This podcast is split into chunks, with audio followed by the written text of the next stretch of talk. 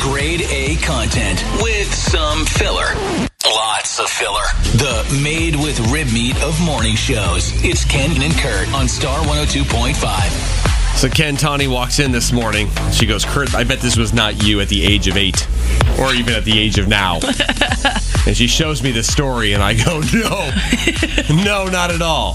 But in India, a boy was, I, I don't know if he was playing with He was it. playing or in he- his backyard. He was playing in his backyard, and his a cobra wrapped around his hand and bit him. So Hmm. a cobra's biting this eight-year-old in the hand. What do you think comes next?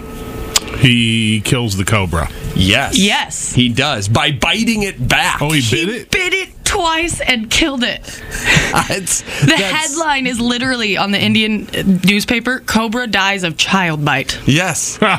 I is mean, that the, not the most backward? I see how it would work, but that's not. I, I if I'm That's already not my getting instinct. if I'm already getting bit by the cobra, I'm not putting my face closer to the cobra's face. he said he tried to I'm shake trying it to get- off and yeah. it wouldn't go, so he's like, "Oh, I'll bite it." Well, I mean, it's kind of what little kids do, though. You bite them, they bite you Ah. back. That's true. But he's eight. He's not little, little. Yeah, but He's not that You far might still have that removed. instinct. I I suppose. I That said, they rushed him to the hospital. They gave Yeah. him anti venom, but they think it was a dry bite because he never showed any symptoms. Apparently, that's a thing. I didn't know they could bite you and not release I didn't venom. know that either. yeah. I still don't want to get bit either way. No. but I was If reading. I see a cobra, I'm not taking the risk of like maybe it's going to be a dry bite.